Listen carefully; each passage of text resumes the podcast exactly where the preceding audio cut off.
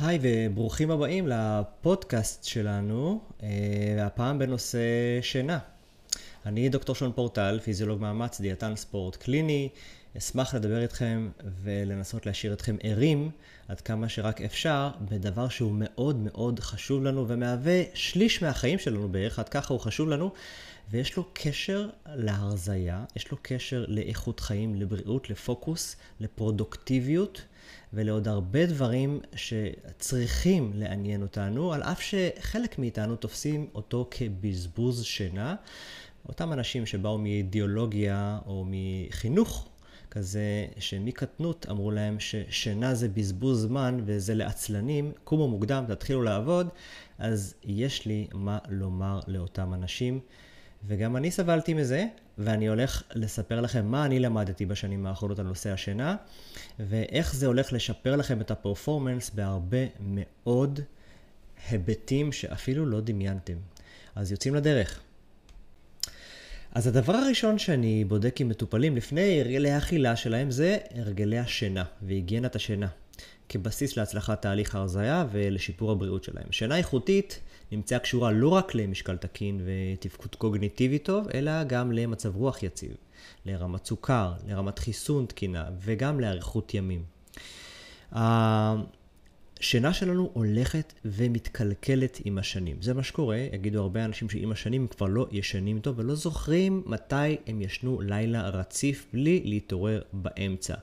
וזה קשור לתחושת ערנות ואנרגיה במהלך היום. זה בטווח הקצר, ובטווח הארוך זה קשור גם לבריאות ולהופעה של מחלות או להזדקנות מהירה של הגוף שלנו באופן כללי. אז אנחנו יודעים שתינוקות ישנים משהו כמו 6 שעות שינה עמוקה ביממה, ואנחנו כאנשים בוגרים בסביבות שעה במקרה הטוב. ותכף נדבר על שלבי השינה ונבין מה קורה שם, אבל השינה העמוקה, שהיא חלק מאוד מאוד משמעותי אה, אה, מהבריאות שלנו, זה דבר שהיינו ממש רוצים לשמור עליו יותר, כמו גם שנת הרם, שנת החלום, ש... קשורה להתאוששות רגשית שלנו, לשיפור הזיכרון שלנו ולעוד מרכיבים אחרים, ותכף נדבר עליהם ונעמיק ונבין איך אנחנו יכולים באמצעים פשוטים של, ה, אה, של ההתנהגויות שלנו אה, לשפר את הרכיבים האלה ולתפקד טוב יותר ביום שלמחרת. אנחנו יודעים שאם השינה שלנו היא איכותית, אז אנחנו יכולים אפילו לגרום להפרשה הורמונלית תקינה יותר, ולעוד הרבה מאוד אה, תפקודים טובים יותר. נדבר פה גם על אה, האם שנץ מתקנת את החסר של השינה התפוקה שלנו בלילה לפעמים, ו... מה התזמון האידיאלי של הפעילות הגופנית לשיפור איכות השינה, מה כדאי לאכול ומתי כדאי לאכול לפני השינה, ואם יש תנוחת שינה ששומרת על המוח, כן, יש דבר כזה, על הגב, על הצד, מה אתם חושבים? אה, ואיך בכלל כדאי לשפר את, או איך בכלל אפשר לשפר את איכות השינה. אז, אה, אז מהי שינה למעשה? השינה היא תקופה של שליש מהחיים שלנו. שליש מהחיים שלנו שמאופיינת בתת-הכרה, כאילו אנחנו לא מאה. אה, השינה היא המשך ישיר, רציף, לחלקים שאנחנו בהכרה. אין איזשהו cut, זה לא באמת. אנחנו מדברים על זה שזה המשך של הערות, אבל בצורה אחרת. בשינה אנחנו חולמים, אנחנו מתעוררים, אה, יש תפקוד מוחי גבוה, אבל יש שיתוק גופני חלקי. בתקופה הזו אנחנו מאתחלים, בתקופה הזו מאתחלים את היכולת שלנו להתמקד, להגיב, לשמור על יציבות רגשית ועל יציבות פיזית מרבית בשעות שאנחנו נהיה ערים לאחר מכן. פה אנחנו ממש גורמים או משפיעים על איך אנחנו נתפקד בשעות לאחר מכן. וגם מה שעשינו בשעות תיירות משפיע על מה שיקרה בשינה. לפעמים אנחנו לוקחים איתנו חלקים מהמציאות או מהיום לתוך השינה שלנו בלילה, ואנחנו חולמים על זה. אה, הרבה מאוד חלקים של אה, למידה שמתחילים בשעות תיירות שלנו אה, נסגרים או מתהדקים יותר בשינה. ואפשר גם לקרוא על זה לא מעט, על כל מיני שיטות שבהן אנחנו לומדים משהו וממליצים לנמנם קלות לאחר מכן כדי לקודד את המידע טוב יותר לאחר מכן. אנחנו יודעים שאנחנו שוכחים 40% מהחומר שאנחנו לומדים ב-20 הדקות הראשונות. ושיטות שבהן יש שילוב של שינה קצרה אחרי פרקי למידה, מאפשרות להעלות בצורה דרמטית את כמות החומר שאפשר לזכור. זה רק אה, אה, עוד איזושהי תוספת קלה שכדאי לזכור אפרופו, אה, ומדגישה כמה השינה חשובה לנו. אז כמה אנחנו צריכים לישון? אה, כעיקרון, אה, איגודים בינלאומיים שעוסקים בשינה מדברים על משך של 7-9 שעות, כן? 7-9 שעות, אנשים שעושים פעילות גופנית, אז צריכים להיות בקצה העליון ויראו שיפור בביצועים שלהם. מתבגרים צריכים להיות גם כן ברמות היותר גבוהות של אזור ה-9 שעות. אגב, יש ירידה בביצועים כששנים יותר מזה, ויש גם ירידה בביצועים כששנים פחות מזה.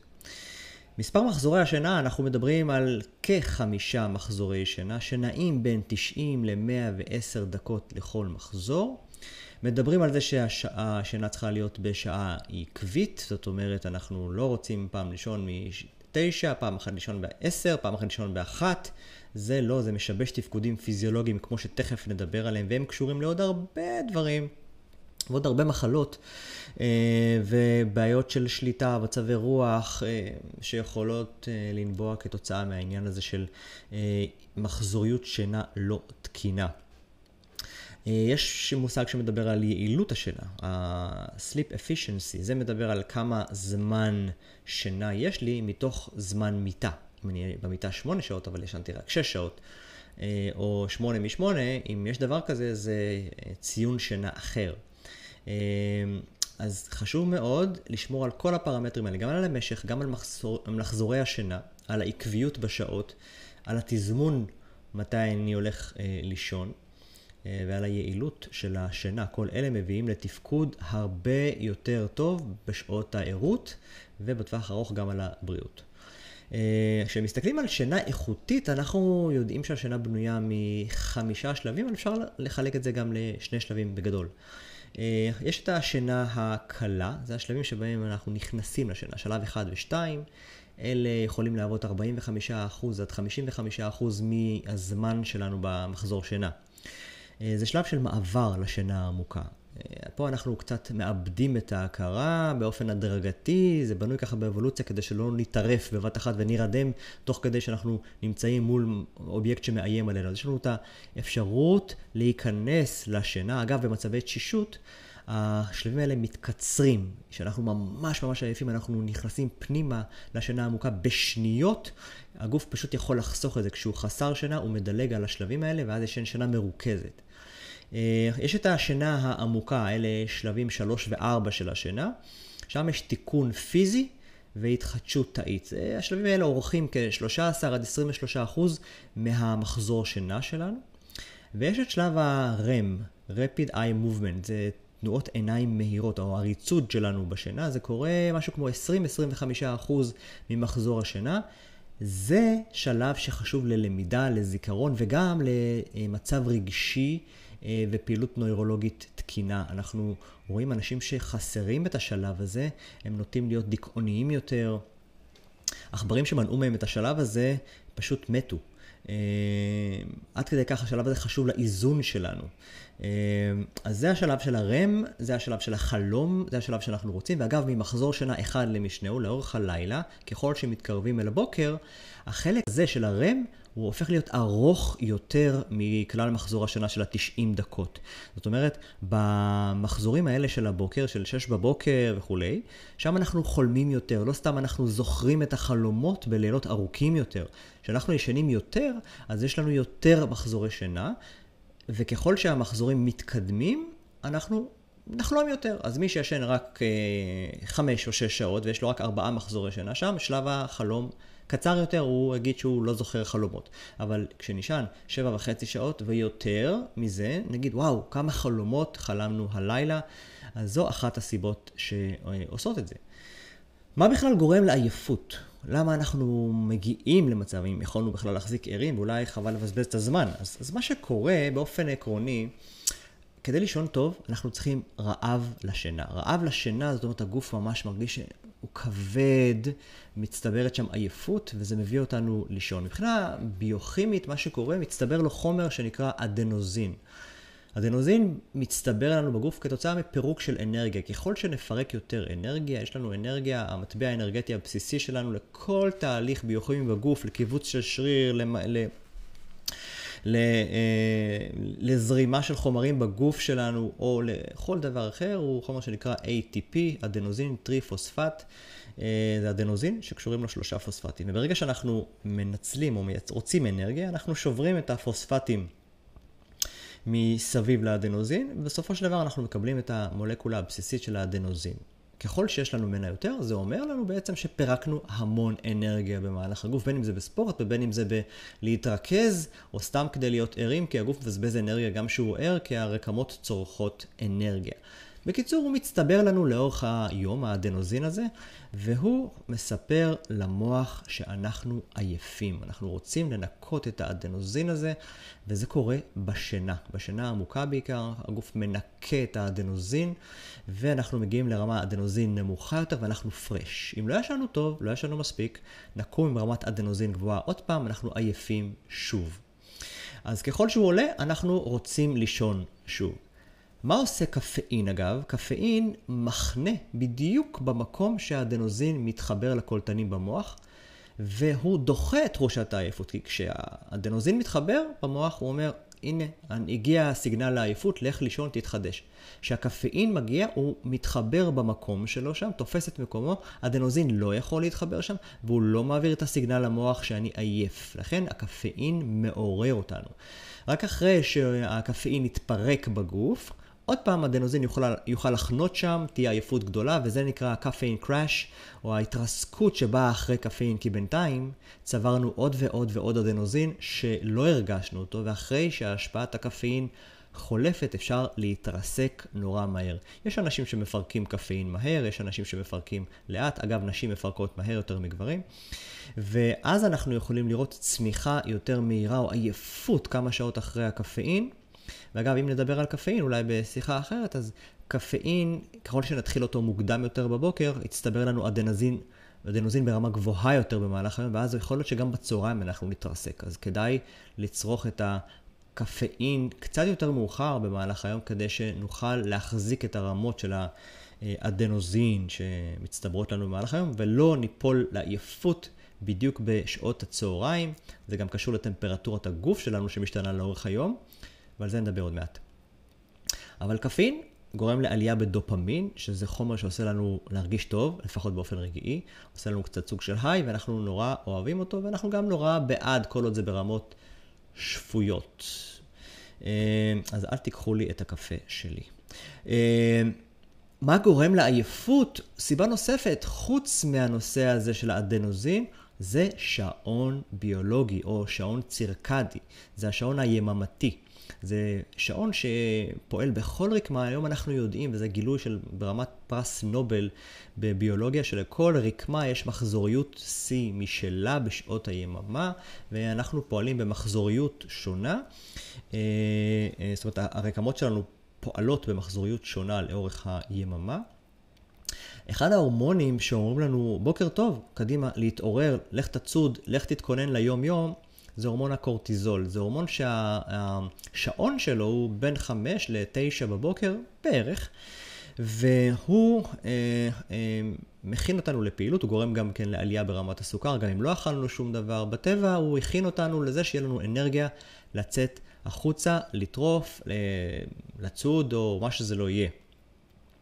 העניין הוא שהשעונים הביולוגיים שלנו הם לא בדיוק בדיוק מסונכרנים לפי 24 שעות, הם פועלים ב-24 שעות וחצי. זאת אומרת שכל יום אנחנו אמורים לזוז בשעון שלנו חצי שעה קדימה. אה, וכדי שנמשיך להסתנכרן לפי העולם שאני חי לפי 24 שעות, הדבר הטוב ביותר שאנחנו יכולים לעשות לעצמנו זה לצאת בבוקר ולהיחשף לשמש, כי מסתבר שהשמש מסנכרנת אותנו למחזוריות החיצונית ומשאירה אותנו אה, שייכים לעולם הזה ולא מאפשרת לנו להיכנס לתוך ג'טלג אה, באופן קבוע כי כל פעם שאנחנו מושכים את השעונים שלנו לאחור, אם נחשפנו לשמש למשל בשלב מאוחר יותר של היום, אנחנו יכולים, אה, המוח ירצה להתעורר למחרת קצת יותר מאוחר. ואנחנו בעצם אה, יוצרים מיני ג'טלג. ואנחנו יכולים להתרסק מעייפות כל כמה זמן שזה קורה. אז כדי להסתנכרן ולסגור את הפערים האלה, כדאי להיחשף כמעט כל יום, אם זה אפשרי, לכעשר דקות של שמש כדי להתאפס. ועוד דבר מדהים שקורה מהבוקר, כשאנחנו נחשפים לשמש, חוץ מזה, מופעל עוד שעון שיגרום בערך בתוך 16 שעות להורמון השינה אה, להיות מופרש, זה המלטונין. 16 אה, שעות about מרגע שאנחנו נחשפים לשמש, אנחנו נראה עלייה במלטונין, וזה הורמון שיכניס אותנו טוב יותר לשינה ערבה בלילה. אז חשוב לדעת את הדברים האלה כדי לתפעל את הגוף טוב יותר אה, ובצורה אה, יעילה. אז האור הוא קריטי לסינכרון הרבה מאוד הורמונים שאמורים לפעול במחזוריות מדויקת של 24 שעות. והוא חוסך תהליכי הזדקנות מיותרים שנובעים ממאמץ פנימי שלנו לסנכרן את השעון הביולוגי באופן עצמאי. אז האור עושה את זה בשבילנו, ואם אתם רוצים אה, לדעת אם אתם ישנים טוב יותר, יש גם אפליקציות שאפשר, אה, יכולות למדוד את האפקטיביות של האור שבו אתם נמצאים. אה, אפשר לקחת כאלה אפליקציות אה, כמו Light Meter, אה, היא אחת מאלה, היא מודדת לקס, זה יחידות של אור, צאו החוצה, זו אפליק, אפליקציה חינמית, היא תראה לכם על כמה לקס אתם נמצאים. אור יום מלא יכול לתת לכם משהו כמו 50 אלף לקס, וכדאי להגיע אפילו קרוב, לצבור קרוב ל-100 אלף אם אפשר. לעומת אור, אפילו אם נראה לכם במשרד, כשאתם רואים אור יום, שימו את האפליקציה ותראו שאתם נמצאים בקושי על 1,000-2,000. ורק העוצמה הגבוהה אה, פותחת לנו את הצ'קרות ומכינה אותנו אה, אל היום, והשעונים שלנו עוברים את הסינכרון. אבל מה קורה אם השעון הצירקדי הזה, היממתי הזה, לא מאוזן? מה שאנחנו רואים זה הרבה מאוד תחלואה ומצבים ממש לא כיפים. אנחנו רואים עלייה בהורמון הרעב וירידה בהורמון השובע, דברים שמביאים להשמנה. אנחנו רואים אנשים למשל שעובדים משמרות לילה והשעון הפוך אצלם, יש להם ג'טלג תמידי, כאלה אנשים שבדרך כלל סוחבים עודף משקל, יש להם סיכון מוגבר לפתח סוכרת. אה, לפתח אלצהיימר, יש תמותה מוגברת, יש יותר תאונות בשעות הערות, יש חוסר פוקוס, יש נטייה דיכאונית ועוד הרבה מאוד דברים שאנחנו אה, ממש לא רוצים אה, לראות. מחקר מנייצ'ר מאפריל ב-2021 הראה שאנשים שישנו אה, פחות אה, בגילי הביניים היו בעלי סיכון מוגבר לפתח דמנטיה אה, ואלצהיימר מאוחר יותר. אה, אז כדאי לדעת את זה ולשפר את השינה שלנו כבר מגיל צעיר כדי ליהנות מגוף בריא ולמנוע מחלות מיותרות בעשורים הבאים. אה, מבחינת השנץ, האם כדאי? כדאי? לא כדאי? מה אנחנו חושבים על זה? אז באופן עקרוני, כמו כמעט כל דבר, זה נורא אינדיבידואלי. אה, אנחנו בעד שנץ, אם פספסתם מחזורי שינה בלילה, אז כדאי להשלים שינה. אבל אם לא, אה, עדיף אה, לא ללכת על שינה ממש, של שעה וחצי זה מחזור שינה, אתם הרבה פעמים יכולים להרגיש אה, שאתם נורא נורא זומבי אחרי שקמים משנ"ץ עמוק. שעה וחצי שכוללת גם שינה עמוקה, בפנים זה היה מחזור שינה שלם, גורם להרבה אנשים רצון לחפש משהו מתוק כדי לצאת מהמצב המעולף הזה, כדי לחזור, וזה גם יכול להשפיע עליהם על השינה בלילה. אה, מה שמאוד מומלץ ומחקרים מאוד בעד זה power nap. power nap זה בעצם שינה קצרה שיכולה להיות עד 20 דקות גג, זה לא שינה עמוקה, זה אה, שינה קלילה, אני אפילו ממליץ לא ממש בשכיבה בחדר מלא, כי אז אפשר להתפתות ולהיכנס לשינה עמוקה יותר. אפשר בכורסה שהיא נוחה, שמחזיקה לכם את הצוואר, לא להחזיק את הצוואר אה, בעצמכם, כי אז אי אפשר לשחרר. יש רפיון של שרירים. אה, וב power nap אנחנו אה, מרגישים התחדשות נורא מהירה בתפקוד הקוגניטיבי ובחדות המחשבה שלנו לאחר מכן, ואפשר להמשיך אה, ממש מהר את היום שלנו מאותה נקודה. אז לאנשים שצריכים ריכוז בשעות הצהריים, אוכלים צהריים, מרגישים נפילה אחרי זה, ככל שיהיה לכם יותר אוכל במערכת העיכול, זה עוד אפילו פחות חשוב אם זה כן פחמימות, לא פחמימות, הנפח של הארוחה יגרום לכם לתשישות ולרצון לישון אה, בצהריים, שימו לב, א', לא לאכול יותר מדי, ב', תתכננו לכם power nap, שימו משהו שככה סוגר לכם את האור, אה, אפילו איזה טישרט או כובע או משהו שיאפשר לכם חושך. שימו שעון לרבע שעה, 20 דקות במקסימום, אבל הרבה פעמים גם 7 דקות או 10 דקות של ניתוק יכולים, יכולות לעזור. עוד המלצה, קחו אספרסו או קפה לפני הפאוורנפ, כי בדיוק הוא יתחיל לעבוד כשאתם אמורים לצאת מהנפ, והוא יעיר אתכם בצורה הרבה יותר חדה. אה, יש גם עוד שיטות שיכולות לעזור להתחדש אה, מבחינה אנרגטית, קוגניטיבית. סוגים של מדיטציה קצרה, סוגים של נשימות קצרות, אה, שכדאי לאמץ, ואפשר אולי לדבר על זה, אם זה מעניין, בסשן אחר. אחד מהסוגים של המדיטציות, או יותר נכון, של הסוגים של היוגה שיכולים לעזור, זה היוגה נידרו. זה סוג של יוגה שהיא יותר מדיטטיבית, אין בה את כל התרגילים אה, התנועתיים הקיצוניים, אבל יש בה אה, אה, מחזוריות של נשימות ורילקסיישן.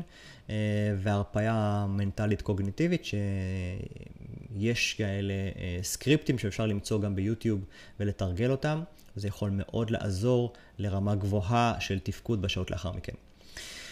בואו נדבר על שינה והרכב גוף. איך זה משפיע על הרכב גוף? כי הרבה אנשים, אה, אה, כשאנחנו פוגשים בקליניקה, אנחנו מטפלים בנושא הזה אה, כדי לעזור להם לרדת במשקל, או לפני התפריט עצמו, אנחנו בודקים כמה השינה, איך השינה, אם זו שינה רציפה או שינה שבורה, ולמה אנחנו חופרים?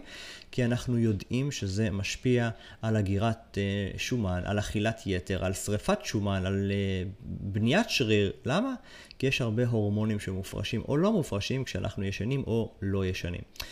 אה, במחקר ש... מחקר שפורסם uh, uh, במגזין Sleep Research Society uh, ב-2018, uh, לקחו שתי קבוצות, uh, שאחת, uh, זה מחקר שבוצע במשך שמונה שבועות, uh, קבוצה אחת ישנה שבע שעות, שבע שעות שינה, מה רע? חמישה ימים בשבוע. Uh, והשלימה שעה אה, רק בסופש. רק בסופש הם ישלו שמונה שעות. הקבוצה האחרת ישנה שמונה שעות בכל לילה. מה שבדקו, הם היו אה, בתפריד, אה, אה, היה להם גירעון קלורי, זאת אומרת תפריד דל קלוריות, כדי לרדת במשקל ללא פעילות גופנית. ומה שראו, אלה שישנו אה, שמונה שעות, איבדו 83% מהמשקל שלהם היה שומן. אלה שישנו שבע שעות, אמנם השלימו בסוף שבוע קצת, אבל ישנו רק 7 שעות, 85% מהאובדן שלהם היה מסת גוף רזה, זאת אומרת איבדו יותר ממסת השריר. זאת אומרת, אנחנו מבינים שחסר שינה, בנוסף לחסר קלורי, זה סטרס שיכול לקדם תהליך קטבולי של פירוק, ואנחנו לא רוצים אותו, לא סתם ספורטאים מעדיפים לישון יותר, הם יודעים כמה השינה חשובה להם לאימונים אפקטיביים, גם מבחינה של פעילות עצבית, זמן תגובה וכולי, אבל גם מבחינת מסת השריר והשומן. אז ההמלצה בין 7 ל-8 שעות שינה, ואם אתה ספורטאי שמתאמן פעמיים ביום, אז בטח גם יותר מזה, ויש לא מעט מחקרים על הנושא הזה. אה, וחשוב גם פה לישון ולהתעורר בשעה קבועה, אה, להימנע מקפה ושתייה בכלל לפני השינה כדי לא לקום לשתן. ולהקפיד על היגיינת שינה, שתכף נדבר על זה, אבל עוד קצת נדבר על אימונים ומתי כדאי להתאמן מבחינת ה... ביחס לשינה שלנו. אז אה, נמצא שיש אה, שלוש הזדמנויות במהלך היממה שכדאי להתאמן, ושוב, זה סטטיסטי ויש הבדלים בין אנשים, וזה חייב להיות אישי בסופו של דבר, ולפי האילוצים גם. אה, ההמלצה הראשונה היא חצי שעה אחרי הקימה. זה קשור לפיק של הקורטיזול שמופרש בבוקר, וזה זמן טוב שאנחנו יכולים לבצע מאמץ גופני, בעיקר מאמץ אירובי. בחצי שעה, תוך חצי שעה אנחנו מוכנים לפעילות. רוב האנשים יוכלו לעשות שם פעילות ברמת מאמץ שמתאימה להם, אבל זה זמן טוב. אה, הקורטיזול מאפשר לנו לייצר אנרגיה, אה, ולמרות שאנשים שומעים קורטיזול הם נלחצים כי זה מספר להם הורמון סטרס וזה נקשר לנו לדבר שלילי, זה לא בהכרח. זה הורמון שהוא מאוד חיוני לנו לשרידות, והוא נותן לנו אנרגיה, והוא קשור גם לביצועים ולתפקוד באופן כללי. הזמן השני הוא שלוש שעות אחרי הקימה. כי אז יש עלייה בטמפרטורת גוף, והגוף מוכן לעשות פעילות גופנית. לרוב האנשים זה יהיה איפשהו באזור ה-10 בבוקר, אבל הרבה מאיתנו לא יכולים ממש להתאמן בשעה הזו. ויש עוד שעה, לא להתייאש, אחר הצהריים. 11 שעות אחר אה, שעת הקימה שלנו. אה, שם אנחנו רואים פיק בטמפרטורה של הגוף, וגם שם... אה, אנחנו יכולים אה, לייצר פעילות גופנית מאוד אפקטיבית, ואם אנחנו מסונכרנים עם השעות האלה של הגוף, אנחנו יכולים להרוויח מזה משהו הרבה יותר טוב ויעיל, אבל שוב, זה מאוד אינדיבידואלי וצריך לנסות את זה. אה, ואני רוצה לדבר על אה, מחקר אחרון שפורסם השנה, וזאת סקירת מחקר שבדקה איזה אימונים כדאי לעשות ובאיזה שעה. אז בסקירה הזו שבחנה את היעילות של הפעילות הגופנית השונה בשעות שונות, רואים שיש יעילות טובה יותר לביצוע פעילות אירובית מבחינת שריפת השומן או ניצול השומן, כאשר האימונים מבוצעים בבוקר. לעומת זאת, אימונים למטרת פיתוח מסת שריר, מה שנקרא היפרטרופיה, רואים אפקטיביות מוגברת מבחינת השעונים הצירקדיים שלנו, מבחינת היכולת לפתח כוח ומסת שריר אחר הצהריים. וכמובן שזה ממוצע של הרבה מאוד אנשים, ואנחנו יכולים לקבל אה, שונות באוכלוסייה, ואת זה צריך להתאים לסגנון החיים גם, חוץ מן היכולת הפיזיולוגית. כי בסופו של דבר מה שחשוב זה שהאימון יהיה אה, אפקטיבי, אבל גם כזה שיכול לקרות תכלס. פעילות גופנית בלילה או בערב, אם היא קלה, היא יכולה לשפר את איכות השינה. הליכה אחרי ארוחת ערב או קצת תנועה עוזרת לישון טוב יותר. פעילות מאומצת בערב, אנשים שהולכים לג'ים ועושים פעילות קצבית שמעלה אדרנלין, פעילות כזאת יכולה לפתוח מחזור ערות ועלולה לפגוע באיכות השינה ולהפריע, להעלות את הקורטיזול ולגרום ממש לפתיחה, כאילו בוקר מבחינת הסיגנלים הביולוגיים שהגוף מקבל, וזה ההפך ממה שאנחנו רוצים בערב. כשאנחנו רוצים ירידה בסיגנלים של הערות, ותכף נדבר על זה, מה אנחנו כן רוצים. אנחנו רוצים לסגור את כל מה שמסמל לנו, למוח, אה, לפילטרים שלנו, שעכשיו יום, ולהעביר אותו לכיוון של ש... בנוסף לזה נמצא גם שיש קשר בין אימונים שונים אה, לבעיות שינה. למשל, כשרואים קושי להירדם, בשלב של ההרדמות הקושי, זה מרמז על נפח גדול מדי באימון. רואים נפחים גדולים או קילומטראז' ברצים, או יותר מדי סטים באימוני אה, כוח. וכשרואים קושי ברצף של השינה, שהשינה היא שינה שבורה, זה מרמז על עצימות גדולה יותר, או גדולה מדי באימונים. לא נפח, אלא עצימות. אה, וזה יכול להיות רמזים, זה לא תמיד אומר שזה שם, אבל יש אה, בספרות גם סימוכין לעניין הזה, וצריך לקחת את זה בחשבון. איך משפיע מאמץ גופני במצבים של חסר שינה? למשל, אנשים שקמים מוקדם בבוקר לעשות אימון. לא משנה אם זה בחדר כושר או בקבוצות ריצה, טריאטלון, איש ברזל, רוצים להספיק אימונים לפני העבודה. אה, אז כשאנחנו מדברים על חסר שינה כרוני, זה לא טוב, ודיברנו על זה בתחילת השיחה הזו. צריך להבין, יש השלכות בריאותיות משמעותיות לעניין. אבל צריך להבין גם למה. חסר שינה ברמה האקוטית, לא רק ברמה הארוכת טווח, גורם לעלייה בקורטיזול, שזה הורמון הסטרס, זה ביטוי לזה שעשינו משהו שאנחנו מלחיצים את הגוף, הוא לא קיבל את מה שהוא צריך, והביטוי המיידי יהיה גם עלייה ברמת הסוכר. אנחנו רואים סוכר גבוה יותר כשיש חסר שינה. אבל מחקר שפורסם לאחרונה הראה שאנחנו יכולים באמצעות אימונים מאוד ספציפיים לגרום לתיקון הבעיה. במחקר הזה, אה, קבוצת נבדקים ישנה לילות קצרים של ארבע שעות במיטה. ארבע שעות ברוטו, לא רק שינה, אולי שינה הייתה פחותה אפילו מארבע שעות. אה, כשפעם אחת הקבוצה אה, המשיכה את יומה, בדקו להם את רמת הסוכר מבלי לעשות כלום, בפעם אחרת הקבוצה עשתה אימון היט, High Intensity Interval Training, אימון אינטרוולים, מספר אינטרוולים בני דקה, אימונים עצימים. המחקר היה חמישה לילות ברצף, שבהם ישנו ארבע שעות, ובדקו מה קרה ברמת הסוכר ומה קרה ברמת המיטוכונדריה, שזה אותו עברון בתוך התא שבו אנחנו שורפים שומן. ומה שראו זה הקבוצה שישנה מעט ועשתה לאחר מכן אימון עצים של אינטרוולים, מספר אינטרוולים הראתה ירידה ברמת הסוכר לעומת קבוצה שישנה מעט ולא עשתה אימון. זאת אומרת, המאמץ של השריר תיקן את התגובה של הסוכר שעלתה מחסר שינה. אלה שלא עשו מאמץ גופני הראו עלייה ברמת סוכר, אלה שעשו מאמץ גופני לא הראו עלייה ברמת סוכר, הם הראו גם פעילות טובה יותר ברמת המיטוכונדריה, מה שאומר שהם גם משכו סוכר לתוך התא ולכן הרמה שלו לא עלתה בדם, וגם הם שרפו שומן טוב יותר ביום הזה, אחרי שלא ישנו טוב. שוב, לא לקבל מזה המלצה שכדאי לישון מעט ולקום לאימוני אינטרוולים. לא ברור מה היה קורה אם היו ממשיכים איזה שבוע, שבועיים ברצף. כמובן שיש לזה השלכות מצטברות, ולא כדאי להתעסק עם זה.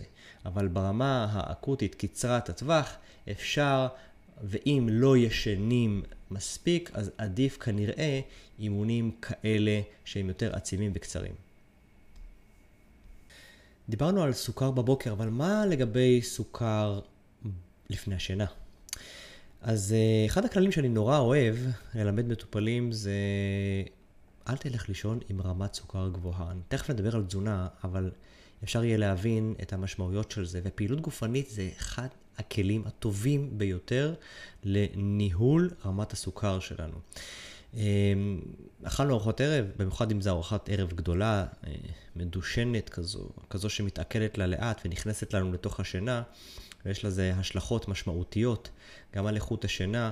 אמ, חשוב מאוד להבין שההפעלה של השרירים לאחר הארוחה, ורואים את זה במחקרים, אה, ההפעלה הזו גורמת למשיכה של הסוכר אל השריר ומפנה אותו מהדם במהירות.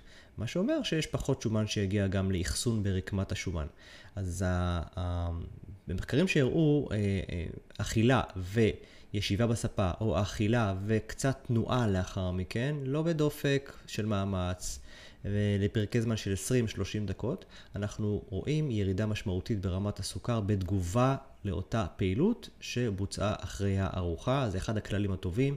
חזרתם מארוחת שישי, ארוחה גדולה, או בטח אם היא מאוחרת, תזוזו קצת, זה יאיץ את הפירוק והסילוק של הסוכר מזרם הדם, ויביא אתכם לשינה ערבה טובה יותר ופחות קופצנית. ומכאן אני רוצה לעבור לעוד כמה דברים שיכולים להיות חמדני שינה לא קטנים, אה, והאוכל הוא אחד מהם. אז בואו נדבר על אה, מתי כדאי לסיים לאכול לפני השינה, מה לא לאכול לפני, אה, אם משלבים צומות אז איך זה משפיע וכולי. אנחנו יודעים שרכיבי מזון משפיעים על השעון במוח וברקמות ועוזרים לסינכרון הרקמות, גם כשאנחנו לא נחשפים לשמש. זה בעצם פותח מחזורים של ערות אה, ומרחיק אותנו משינה. זה מה שאנחנו אה, יודעים. אז סקירת מחקר מדהימה שפורסמה בשנה האחרונה מדברת על הפקטורים התזונתיים אה, והשפעתם על המעגלים הצירקדיים האלה, ואנחנו אה, יודעים היום שיש השפעות אה, שונות לשעות מסוימות, וכדאי לצרוך מזונות או רכיבי תזונה מסוימים בשעות אחרות. למשל, אנחנו יודעים שיש עמידות גבוהה יותר לאינסולין בערב, אז כדאי לצרוך פחמימות בשעות לא מאוחרות. אה, ולמשל אה, קפאין כדאי לא מוקדם בבוקר, מהסיבות שסיפרתי עליהן בתחילת השיחה, אלא טיפה יותר מאוחר. אה, יש תזמון אידיאלי לרכיבי תזונה שונים, וזה סקירת מחקר שיכולה לספר הרבה מאוד. המדע הזה נקרא כרונו-ניוטרישן, זה תזונה שמתבססת על השעון הצירקדי שלנו, והמחקרים שיוצאים בתקופה האחרונה הם אה, מרובים וממש מעניינים, וכדאי אה, להבין אותם הרבה יותר. זה הרבה מעבר לרק בואו נספור קלוריות, רק בואו נראה כמה גרם אה, חלבון יש לנו בתפריט. אנחנו צריכים להבין שיש הפרשות הורמונליות שונות לאורך היום, ואם אנחנו מתזמנים את האכילה, אנחנו נתפקד הרבה יותר טוב, והתפקוד ישפיע על הבריאות שלנו, וישפיע גם על המשקל שלנו ועל עוד הרבה מאוד דברים אחרים, גם לא בטווח המיידי, אבל בטווח בינוני וארוך בוודאי ש... כן. אז חשוב מאוד להבין את הנושא הזה, אנחנו מתעמקים בו הרבה מאוד באופן אישי עם מטופלים, גם בקליניקה, בהתאמה אישית של התפריט. אבל תדעו, זה שווה, שווה לקרוא על זה, שווה ללמוד על זה, שווה להעמיק בעניין הזה, זה לא עניין של רק בואו נספור את המקרו-נוטריאנטים שלנו ונבין כמה קלות אנחנו צריכים לאכול, אלא גם מתי נאכל. והמרכיב הזה של המתי נאכל כל דבר הוא מאוד משמעותי, ויש הבדלים בין תזונת חורף ותזונת קיץ מבחינת השעות, מבחינת משך היום, משך אה, שעות האור, וכדאי יותר לווסת אה, בחורף את האוכל מוקדם יותר, ואפשר בקיץ מאוחר יותר. וזה מדע שלם שאנחנו לומדים עליו הרבה. אז אם אנחנו מסתכלים למשל על אכילה של שומן בארוחה האחרונה לפני השינה, אז אנחנו יודעים שהשומן יכול לאחר את השעון הביולוגי, כלומר ארוחה שכוללת הרבה שומן לפני השינה, הגוף יחשוב שמוקדם יותר, וזה יגרום אה, לגוף לאיחור השעון, וזה לא דבר שאנחנו רוצים אותו. ארוחה עשירה בחלבון לפני השינה תגרום לעלייה בטמפרטורות הגוף בשינה, וזה יפריע להתחדשות, כי פירוק של חלבון פולט הרבה מאוד חום, הוא גם פירוק איטי וגם אה, אנחנו יודעים שמעלה טמפרטורת הליבה של הגוף, ותהליכי ההתחדשות שאנחנו רוצים אותם בשינה העמוקה קורים כשטמפרטורת הגוף אה, יורדת ל-36 מעלות ואפילו קצת מתחת לזה, אז אנחנו רואים הפרשה הורמונלית ואז אנחנו רואים את התהליכים של הבנייה קורים בצורה הרבה יותר טובה. גוף שמעכל אוכל בזמן השינה, במיוחד אם הוא מעכל אוכל פולט חום כמו חלבונים, למרות שהרבה מפתחי גוף אוהבים לקחת, אבל צריך לדעת איזה סוג של חלבון ואיזה כמות, בכל זאת, חלבון שיתפרק הרבה שעות לתוך הלילה ישפיע מאוד על הטמפרטורה, ולא יאפשר לגוף לעשות את תהליכי האתחול שלו שקורים בטמפרטורת גוף נמוכה. לכן כדאי להבין שאתם מזונות כמו תיקחו למשל נתח בקר או משהו שמתפרק, במיוחד אם יש בו יותר שומן והוא מתפרק לאט, כדאי לאכול אותו בארוחה הרבה יותר מוקדמת ולא מאוחרת. איזה המבורגר עסיסי לא מאוחר, הרבה יותר מוקדם. זה לא לא נאכל את זה, אפשר לאכול, אבל צריך לתזמן את זה. כל השיחה היא על תזמון האכילה כדי לא להפריע לאיכות השינה. מה נשאר לנו? אמרנו שומן, אמרנו חלבון, בואו נדבר על פחמימה. אז פחמימות, במיוחד הפשוטות, יגרמו לקפיצה ברמת הסוכר, וזה יכול לפגוע ביציבות של השינה. זאת אומרת, אפשר להרגיש היפו והיפר תוך כדי השינה, דבר שיכול להפריע לנו, להוציא אותנו מרצף שינה איכותי, וגם על זה צריכים לתת את הדעת. לכן, הכיוון הוא אה, לסיים לאכול מוקדם יותר, אה, לעכל את המזונות ולהיות אה, יותר כלילים ונינוחים בשינה. זה כמו שאנחנו, אם אנחנו רוצים לעשות טיפול טוב לגוף, כדאי שלא נעכל את האוכל במהלך השינה, כי כשה... גוף עסוק בפירוק, הוא לא מתפנה לתהליכים של איתחול והתחדשות. זה כמו שתיקחו רכב למוסך ואתם רוצים לעשות לו טיפול, צריכים לכבות ולדומם מנוע כדי שאפשר יהיה להחליף לו שמן. כשאתם uh, מביאים אותו למוסך ולא מכבים את המנוע, במקסימום אפשר לשטוף אותו מבחוץ. זה מה שתעשה השינה. כשאתם uh, מעכלים אוכל, בשינה אתם קמים הרבה יותר עייפים ולא מאותחלים. וכמו שאמרתי, אם זה יקרה פעם ב, באיזה ארוחת שישי או משהו, אז אפשר אולי יהיה להתמודד עם זה, אבל אם זה קורה ברצף, או אם זה קורה בלילה לפני יום שאתם רוצים לתפקד טוב, תחשבו על זה פעמיים ותאכלו מוקדם, או אם נכנסתם לשעה המאוחרת, אז כדאי לוותר על הארוחה הכבדה ולאכול משהו ממש קליל. אז מתי לאכול יותר, בבוקר או בערב? ומה הקשר להשמנה? אז uh, מחקר שנעשה פה בארץ על ידי פרופסור אורן פרוי מהאוניברסיטה העברית על נשים עם השמנה, הראה שנשים שאכלו אותו ערך קלורי, אבל אכלו יותר בתחילת היום ותערוכה קטנה בסוף היום, ירדו יותר במשקל לעומת נשים שאכלו כאמור אותו ערך קלורי, אבל מעט בתחילת היום ויותר קלוריות בסוף היום. אז זה כנראה שוב קשור לשעונים צירקדיים, כי זה לא הכל קלוריות, ויש עוד מחקרים שאנחנו רואים שכאמור מתיישבים על אותו רציונל, ולא רק עניין המשקל פה. חשוב, כמובן שלא. יש עוד מחקרים שמראים שהפסקת אכילה מוקדמת מעודדת את הביטוי של הגנים שקשורים לאריכות ימים, הסרטואינים, רואים אפילו עלייה בגנים שקשורים לבניית שריר, רואים עלייה ברמת קיטונים בבוקר למחרת אחרי שמפסיקים לאכול מוקדם יותר, ירידה ברמת הסוכר בדם, שומנים, הרבה דברים טובים יותר קורים כשאנחנו מפסיקים לאכול בערב מוקדם יותר, לעומת שאנחנו ממשיכים לנשנש אה, עד שעות מאוחרות. וחשוב להבין שכל אוכל הוא נשנוש. זה לא משנה אם זה נשנשתם ירקות, זה כן משנה, אבל עדיין, אם הפה עובד, הבטן ממשיכה לעבוד אחרי זה.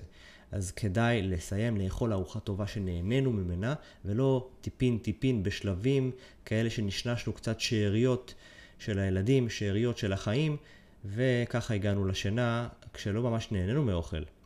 אז אה, זה כבר קשור לתרבות אכילה, וזה אחד מהדברים שאני ממש מתמקד עם מטופלים, להבין ששם השינוי. זה לא ברכיב תזונה כזה או אחר, זה גם לא רק בשעה, זה לא משהו אחד, זה סל של הרגלים. זו התרבות שאני רוצה להביא אנשים אליה, כי אנחנו רואים שבעולם קיימות תרבויות שלמות של אנשים שאוכלים אוכל אמיתי, נהנים מהחיים, והם בריאים ומעריכי חיים, ואנחנו צריכים לקחת מהם את המסגרת, לא רק את התוכן, את מסגרת החיים, ואת התזמון של האכילה הוא המלך.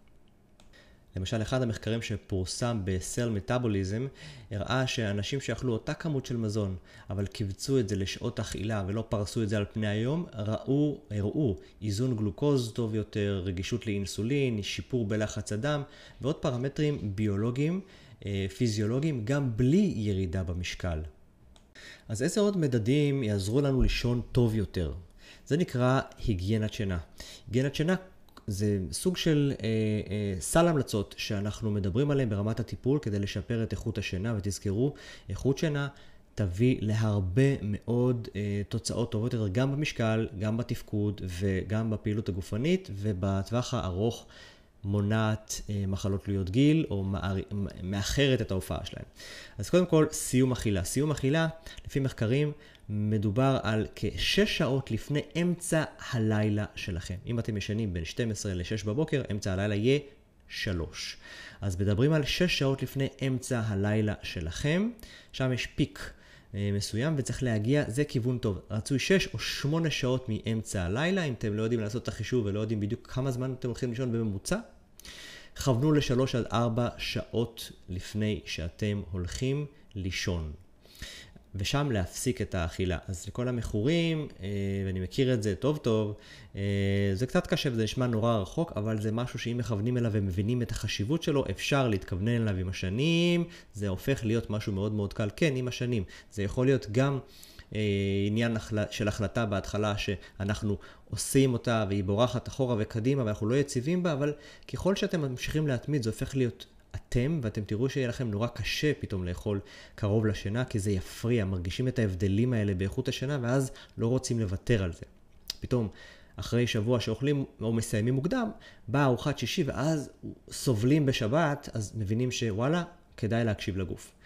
אה, אז אמרנו להימנע גם מארוחות כבדות, בעיקר שומן וחלבון, וגם אלכוהול משפיע על איכות השינה, כי כשהוא מתפרק, אחרי 3-4 שעות האלכוהול מתפרק, חומרי הפירוק שלו, תוצרי הפירוק יוצאים מהכבד וגורמים לספייקים של ערנות. אה, דבר ששובר את השינה, אז להימנע מארוחות כבדות, ארוחה אה, בשרית כבדה שכוללת גם אלכוהול, כדאי שהיא תהיה בערב הנורא מוקדם או בצהריים או אחר הצהריים ולא סמוך לשינה. בשעה האחרונה כדאי להימנע ממסכים כחולים, מדברים על זה הרבה מאוד, בעיקר uh, סמארטפון. Uh, טלוויזיה פחות הוכחה כפוגעת, אבל סמארטפונים כן. זה גורם לעוררות יתר, וגם זה יכול לפגוע באיכות השינה. להימנע מהרבה מאוד שתייה בשעות הערב, כי זה יכול לגרום לריצה לשירותים באמצע הלילה, וזה שובר את השינה ומפריע לפעמים להירדם. כדאי פחות להתעסק עם אה, עבודה אה, בשעה שלפני השינה, כי זה מעורר את המוח וגורם לנו להיות פחות נינוחים. רצוי קריאה אה, מספר, מדפים, או האזנה למוזיקה נעימה, או אפילו מדיטציה. מבחינת טמפרטורת גוף, עדיף מקלחת חמה לפני השינה, כי זה מפעיל פרדוקס של קירור.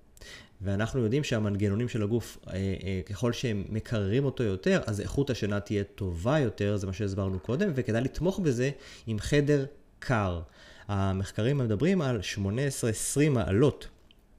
טמפרטורה די אה, לא נוחה אפילו, אבל להתכסות, זה גורם ל... אה, אה, מצב של הרדמות טובה יותר והתאוששות הרבה יותר מהירה, וכמובן חדר חשוך, חדר שקט, אה, כל צליל שקורה ברקע, כל אור אה, שבוקע לו מכל מיני מסכים וכולי, מפריע בעיקר לבעלי האפיים הדקים. אז לסגור חלונות, חדר חשוך, אטום, שקט, כיסוי עיניים אם צריך, כדי ממש להתנתק מהסביבה. יש גם אה, שימוש בתוספים שאפשר, אבל זה אה, כדאי שזאת תהיה התאמה מאוד אישית. ואני אגיד על זה מילה תכף. ובבוקר חשיפה לשמש תפתח מחזור ערות, זה מה שאנחנו רוצים. אם קמתם לשירותים באמצע הלילה, אל תדליקו את כל האורות ואל תיגעו בטלפון באמצע הלילה, תשאירו את הגוף רדום, עיניים עצומות. גם אימהות שקמות אה, לתינוק, אז אור חלש ואור חם ולא אור לבן, אה, כדי להיות במינימום אה, ערות, תשאירו לכם את כל מה שאתם צריכים כציוד ליד המיטה ולא לחפש אותו כדי לא להתעורר לגמרי בתוך הלילה, כדי לחזור לשינה בצורה קלה יותר ומהירה יותר.